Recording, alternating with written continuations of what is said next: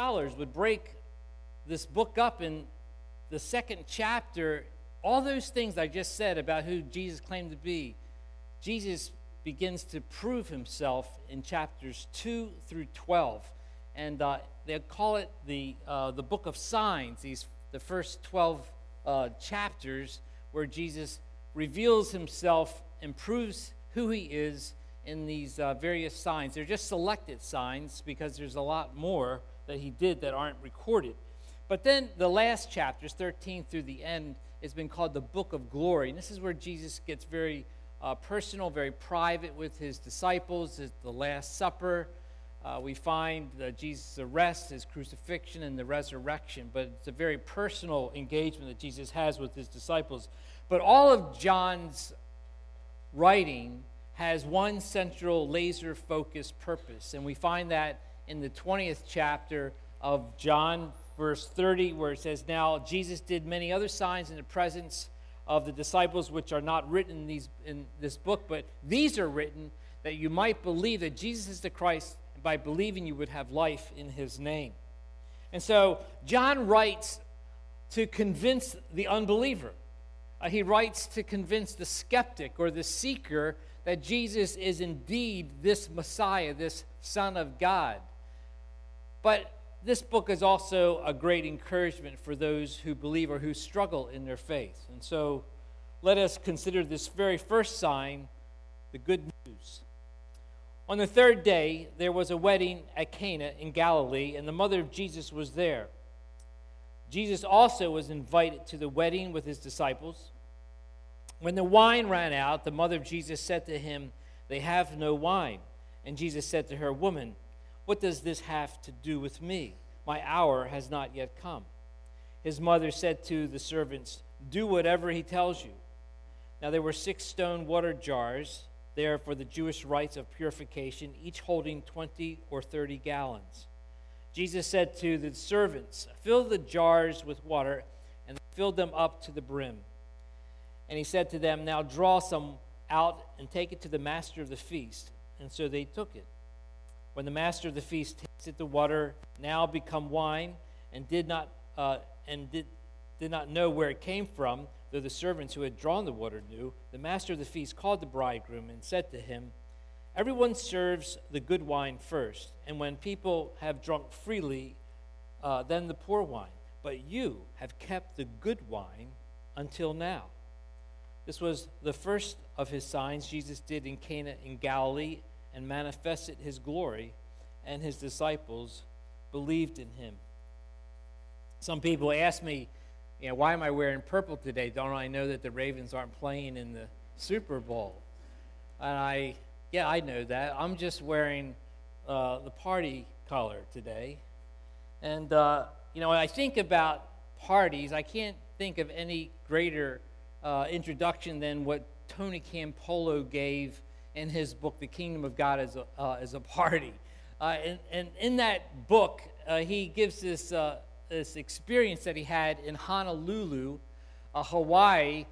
he flew there and he got there at 3:30 a.m., but for him it was like 9:30, and so he was hungry and he's wandering the streets of Honolulu looking for something to eat. There was only one uh, little greasy spoon place to go to, and and he got a, a donut uh, and a cup of coffee from this guy named Harry, uh, and uh, about 3:30 in the morning, in walks about eight or nine boisterous prostitutes and uh, they come to sit down uh, near him.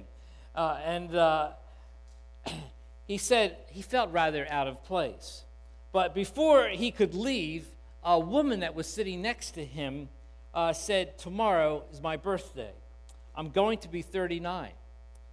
Uh, and her friend responded in a rather nasty tone, and she said, So, what do you want from me? A birthday party?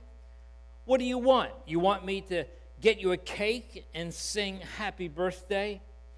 Come on, the woman sitting next to him said. Why do you have to be so mean? I was just telling you, that's all. I don't want anything from you. I mean, why should you give me a birthday party? I've never had a birthday party in my whole life. Why should I have one now? And Campolo said that when he heard that, he made a decision. He waited until all the women left, and he found out that the woman came there every night at this same time, and he found out that the birthday woman's name was Agnes. And he asked Harry, What do you say we throw Agnes a birthday party tomorrow night, right here? And a cute smile went across his chubby face, and he said, That's a great idea. I like that. And Harry called and told his wife, uh, who likewise was excited, and she said, That's wonderful. Agnes is one of those really nice and kind people who nobody does anything kind for. And so the next night, uh, Campolo brings decorations in crepe paper and has a big sign, Happy Birthday, Agnes, while Harry's wife baked this cake. And apparently word got out, and at 3.15 a.m., every prostitute in Honolulu packed the place surrounding Tony Campolo. And at 3:30 a.m., Agnes walks through the door, and everybody screams, "Happy birthday!" She was so shaken uh, and stunned, her legs seemed to buckle a bit, and our friend grabbed her to steady her, and they all sang, "Happy birthday!"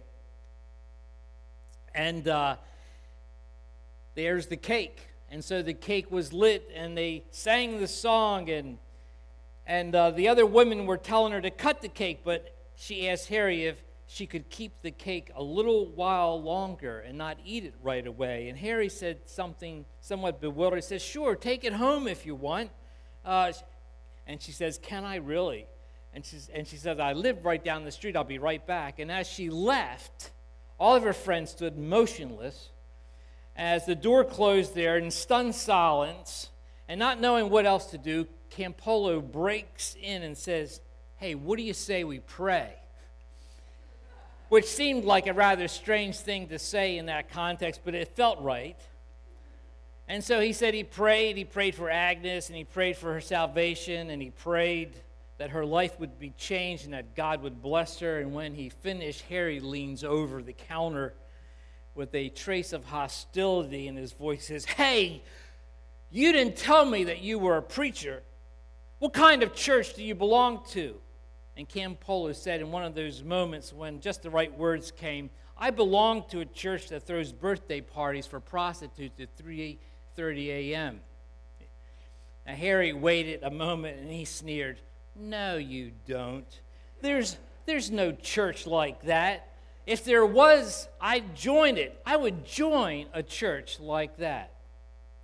Wouldn't all of us want to join a church like that? Well, Jesus came to create such a church. Our God is a God who celebrates with sinners over sinners, who engages with all kinds of people, and who enters into the celebrations of our lives. And in this chapter 2, we find that Jesus literally becomes the life of the party. It's a wedding party.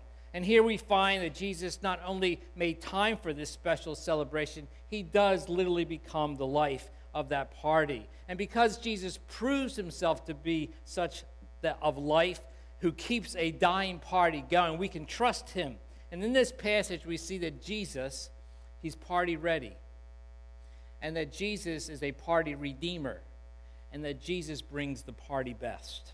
Now, many people have a distorted and false notion of the God of the Bible and of Christianity as being boring and restrictive, and that God is a killjoy and looks down on anything that might be pleasurable and fun. But here we find that Jesus, in the first miracle, the first sign, comes party ready. On the third day, there was a wedding at Cana in Galilee, and the mother of Jesus was there, and Jesus was invited to the wedding of his disciples. And it says it's the third day, and it appears that it's the third day from when he connected with Nathanael. And here Jesus is gathering disciples, and he's gathered five disciples at this point. There was Andrew, John, Peter, James, Philip, and Nathanael. And Cana is just a few miles north of Nazareth, and that's where Jesus, uh, he grew up in Nazareth, and probably there was a relative or someone that clearly that he knew, and this was a very small town, and so everybody probably came out to this particular wedding. Uh, appears that maybe Jesus' mother was part of maybe some of the uh, support for that wedding. Maybe she was the matron of the wedding. But the point is that Jesus took time to go to this wedding.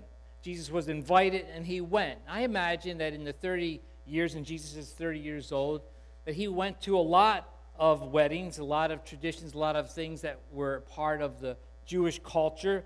But amazingly, here, this is the first recorded sign that John gives after Jesus was baptized and inaugurated into ministry. The first event that he recruits his team of disciples and he goes to the celebration.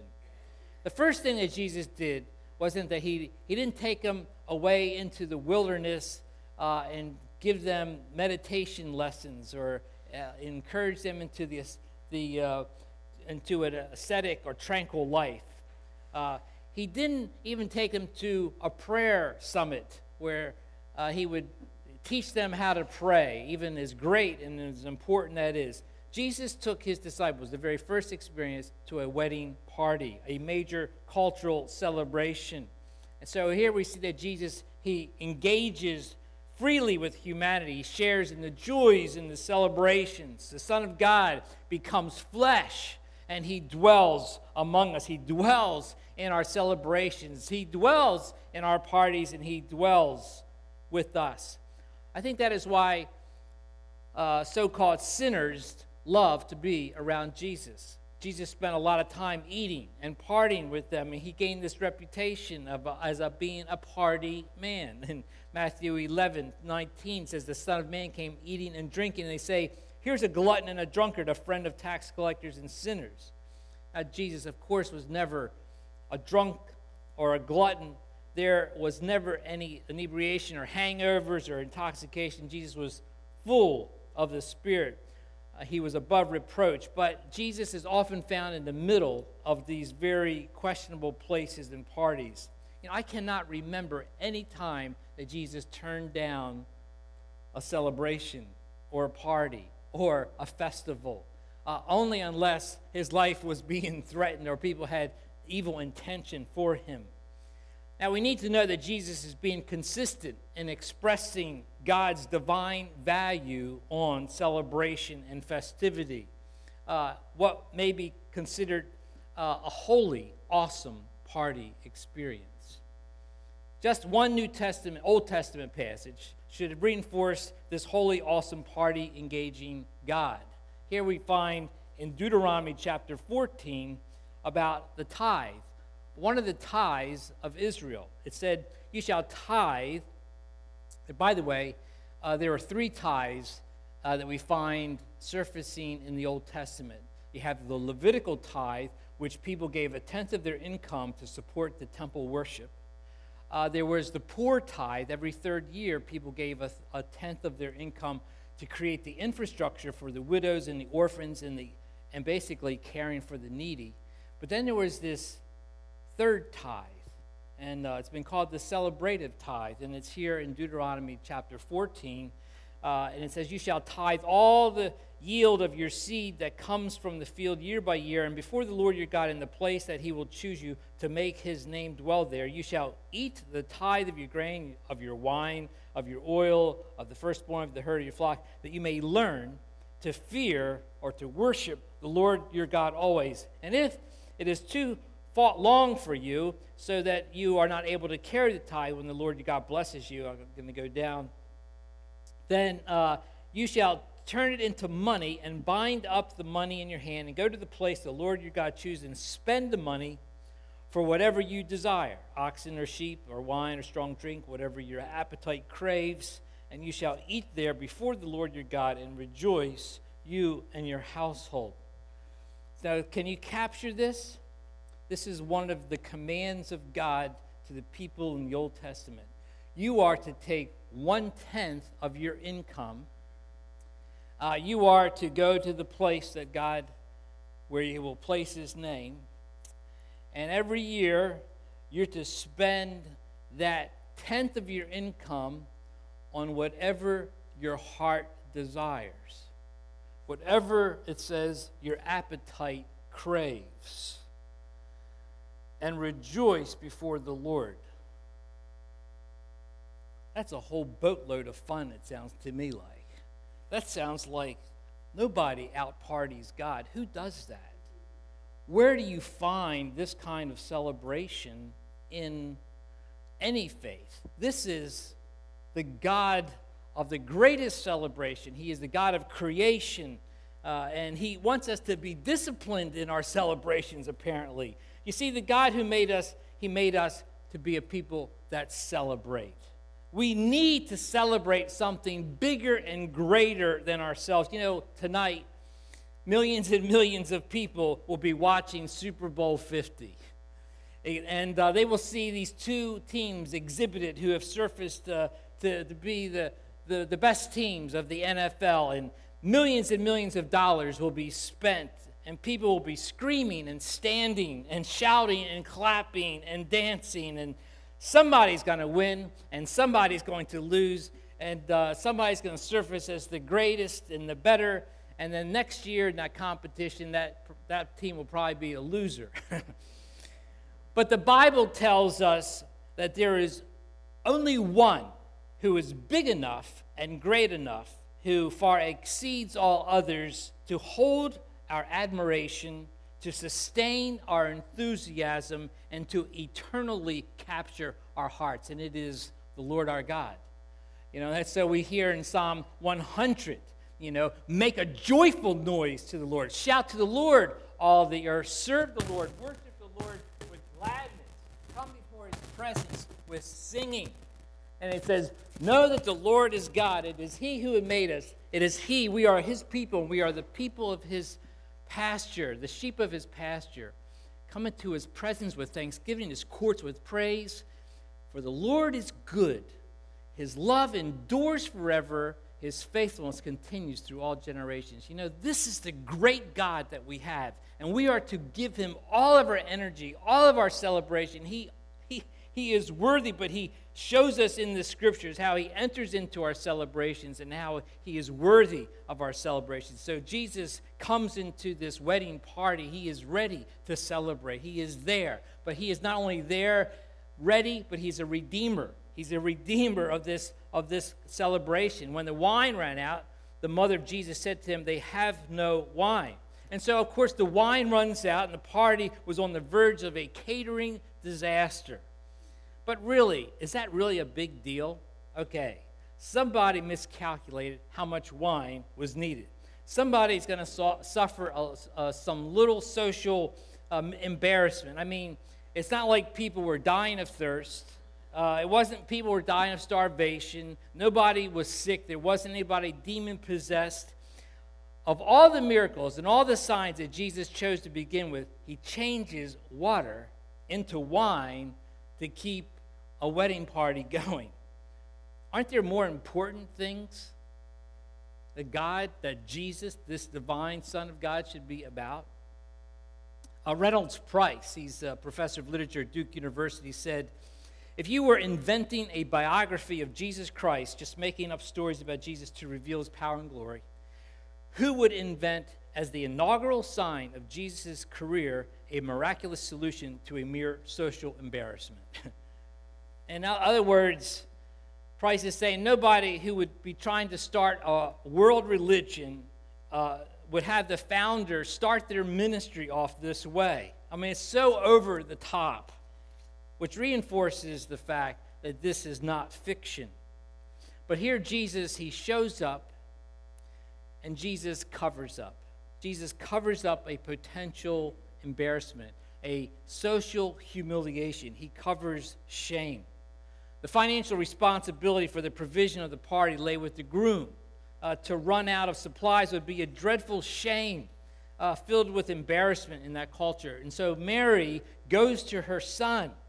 Uh, and since this is the first of Jesus' miracles, uh, we must realize that she didn't realize, she probably never saw Jesus exercise these kinds of powers. Uh, so we can't presume that somehow she thought that he was going to fix this. Uh, but she knew that her son was wise, he was resourceful, and that he would care about such things. And so, with great confidence, she goes to her son and she asks him. they have, or they, she tells him, they have no more wine. But in that request, or in that statement, G, Mary is actually asking something more from Jesus. Jesus said, Dear woman, why do you involve me? My time has not yet come. And in, in this, there is a gentle rebuke. He says woman, he doesn't say mother. Uh, even though she was his earthly mother who had given birth to him and nursed him and fed him and raised him and changed his diapers, she could not any longer make such demands on him or think that somehow she had an inside track that she that he would be compliant to. Jesus had now one authority, his Father. He had one mission, his Father. And so Jesus expresses this correction, and it, it harkens back to when Jesus was 12 years old and in the temple, and he tells his parents, Didn't you not know that I had to be about my Father's business? And so Jesus clarifies his allegiance, but Jesus also fixes this situation. Jesus reveals that this is his Father's good pleasure and goodwill to engage. You know, Jesus could have done this potentially, or this, this miracle publicly. He could have said, Hey, look, there's no more wine. I'm the Messiah. Hey, I'm going to change this water into wine. Everybody stand around these six purification jars and hocus pocus in there, okay? Oh, that's, that's spectacular. But Jesus, this was a quiet miracle. Uh, the only people that knew it was Mary and the servants and the disciples. At the core of this quiet miracle was Jesus protecting a man's honor, preserving his face, guarding uh, the joy of that occasion, and keeping the groom from experiencing shame. And when, when Adam and Eve fell in Genesis 3, uh, it says that they knew that they were naked. They realized that they were naked, and that's an expression of shame that they've been uncovered. You know, guilt is like, I have done something wrong, but shame is something is wrong with me, that I am flawed in some deep way. You know, many of us will work and sweat and overextend ourselves because we don't want to be found out. Uh, we study hard and uh, we might work on our appearance and we do some extreme things because we know there's something flawed within us and we don't want to be exposed. And Jesus, he understands shame. He understands that and he gets involved. You know, Psalm 1, Psalm 34 says, I sought the Lord and he answered me and he delivered me from all my fears. Those who look to him are radiant, their faces are never covered with shame. One of the things that the Redeemer does, the Savior does, he comes to cover our shame and to remove our shame. And so we find that Jesus comes to do this, and he enters into this celebration, and he supports this groom in this moment. He redeems this this wedding party that could have gone poorly.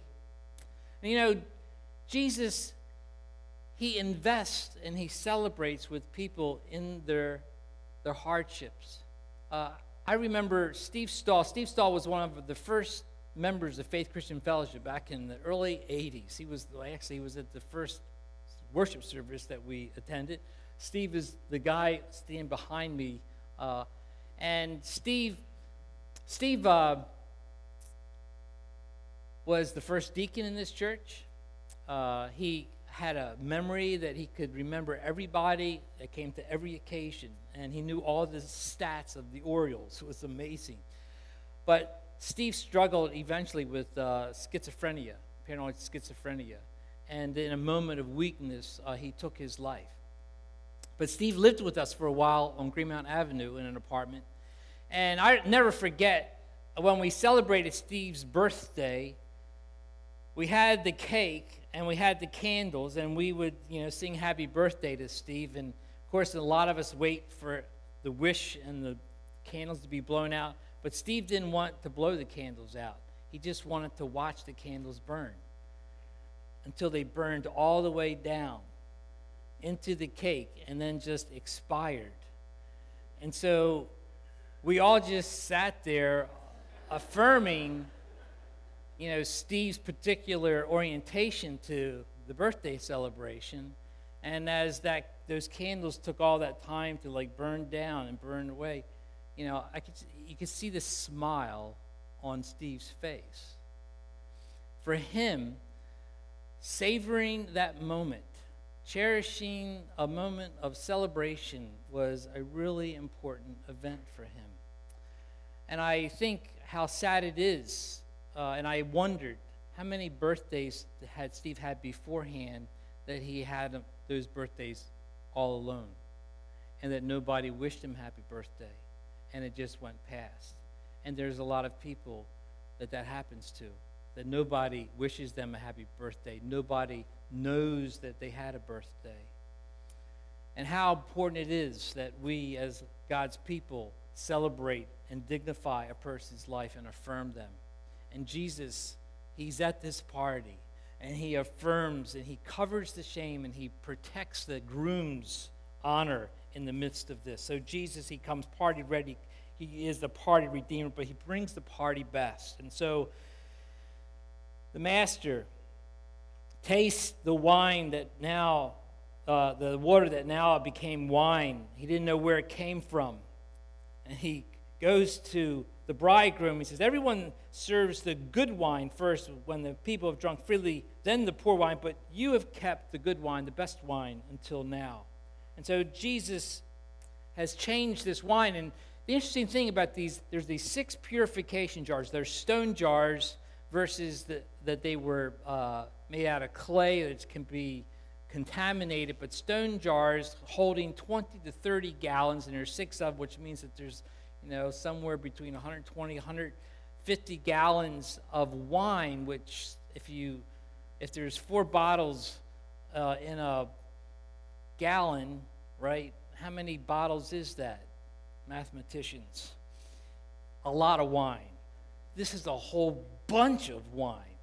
You know, the, the Mishnah has 126 books or chapters uh, of rabbinical laws around purification. There's 30 chapters just dealing with purification. So, purification was a huge deal in the Jewish culture. And so, that's why these stone jars of water existed to clean the furniture, to clean the utensils, all the cleansing that took place.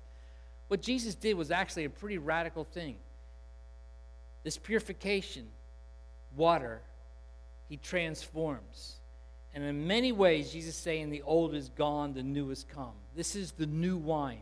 It's no longer the rigid rules of man's uh, religious acts to try to please God. It is now the wine of joy, of God's celebration. He has come to redeem all things. Uh, Richard Crashaw said the water that became the best wine is that the conscious water saw its God and blushed. And so we see this abundance. We see this abundance of celebration that Jesus comes uh, to bring life and to bring it to the full. You know, Jesus never does anything halfway, and he brings and he changes this water, not in just decent wine or good wine, or, you know, something that would do, but it's the best wine. It's, it's the highest form of wine. I have a daughter, Melissa, who worked at the Ruth Chris uh, Steakhouse for over 10 years and uh, which is high fine dining, something that Ray and I would not occasion to. Occasionally, we would go on restaurant week when it was discount. You also would find Ravens players at uh, this the Ruth Chris Steakhouse. But uh, Melissa was just a great waitress, uh, and with her esteem and her experience, uh, it was like a heavenly moment to be served by her. And I remember one time when we came, I don't know if it was our anniversary, but uh, she brought out different bottles of wine for us to taste. And they were different levels of wine. She told me later that you could buy a bottle of wine anywhere from $100 up to $1,000, which is ridiculous. And I didn't know those prices then. But she had us taste these wines, and she wanted to see if we, if I could detect, you know, the value. And of course, you know, I tried to be sophisticated at the moment. You know, I, you know, detect the color. You know, try to see the different tones and of color, the rubiness of the wine. So, you know, you smell that wine, you know, you swirl it around in the glass. Uh, you look for a fullness of its fragrance. Uh, can you detect some floral or some fruity scent? Maybe, maybe that's that black currant, or maybe there's a scent of apricot that I detect. And then you taste the wine. Of course, tasting the wine, you know, you linger it on your tongue, and maybe you can maybe taste a scent of oak, or maybe there's a burst of walnut, or maybe a touch of licorice. Does it prickle, or does it feel smooth and silky and velvety? And so we tried these wines, and uh, and so the wine that I thought was the best wine was the worst, cheapest wine, which you know, I am not, you know, good wine's wasted on me. But this wine, this wine that this, this uh, ceremonial master tasted was the finest wine. It was like, it shocked him that, that the groom would bring out this best wine at this point. This was so over the top, it was unbelievable. But this is the way Jesus works. This is the way our Savior operates. And we find that Jesus is giving a kind of a picture. He's like opening heaven a little bit, a little peek of heaven in this moment. Isaiah 25 that we heard reads about on this mountain the Lord Almighty will prepare a feast of rich foods for all peoples, a banquet of aged wine, the best of meats, the finest of wines. You know, it's, what is that? That's amazing. You know, we have about a thousand taste buds, I understand. We have these little small receptors that can detect uh, the different, different taste. And uh, as we age, apparently they get worse and they die off. How many receptors, sensories, do we presently have? It's probably just minuscule, but in heaven, they'll be all alive. We'll be able to detect unbelievable taste and colors and see. I mean, the heaven that we have waiting for us is unbelievable. And so the water was turned into wine. And Jesus, when he talked to his mother, uh, he says, Woman, what does this have to do with me? My hour has not yet come. And in this moment of this celebration, of this banquet, Jesus is alluding to something. And we find in the whole movement of, of John as it unfolds that the hour that Jesus is talking about is the hour of his arrest and his crucifixion. He's talking about his death. And Jesus raises the nature of his mission and where he's going. And here Jesus takes the water of purification and he changes it into the finest wine. That in the midst of this great celebration, Jesus is experiencing a deep sorrow. And that deep sorrow was what he was going to face. But he faced that deep sorrow that we might face an everlasting joy. And this table represents for us the undying love of our Lord. He took our shame, He took the groom's shame, that we might never experience that shame ever. And so Jesus takes on uh, our guilt and he takes on our curse so that we could experience an everlasting joy. I'd like to ask the officers to come forward. Who is this table for? It's for anyone who has claimed Christ, who has confessed their sins, who said, I need a Savior. I cannot save myself. And if you have done that and you've confessed your sins and you're seeking to walk in obedience and repentance, then He welcomes you to this table. If you haven't done that, I encourage you to withhold and to pray that God would reveal himself to you. We would be happy and honored to talk to you more how you can know this Christ himself. So, Jesus, on the night that he was betrayed, after giving thanks, he took the bread and he broke it and said, This is my body, which is for you. Let's pray. Lord Jesus, we thank you that you give us these signs, real signs. Lord, you know that uh, we, our hearts are often hardened to the realities of your goodness and your truth and your love for us and how we need constant reminders. And so we thank you for calling us to this supper and this table to be physically reminded of your undying love for us. And so, God, we pray that you would use this moment as a means of grace to strengthen us. And we commit this to you in Jesus' name. Amen. Jesus said, Eat in remembrance of me.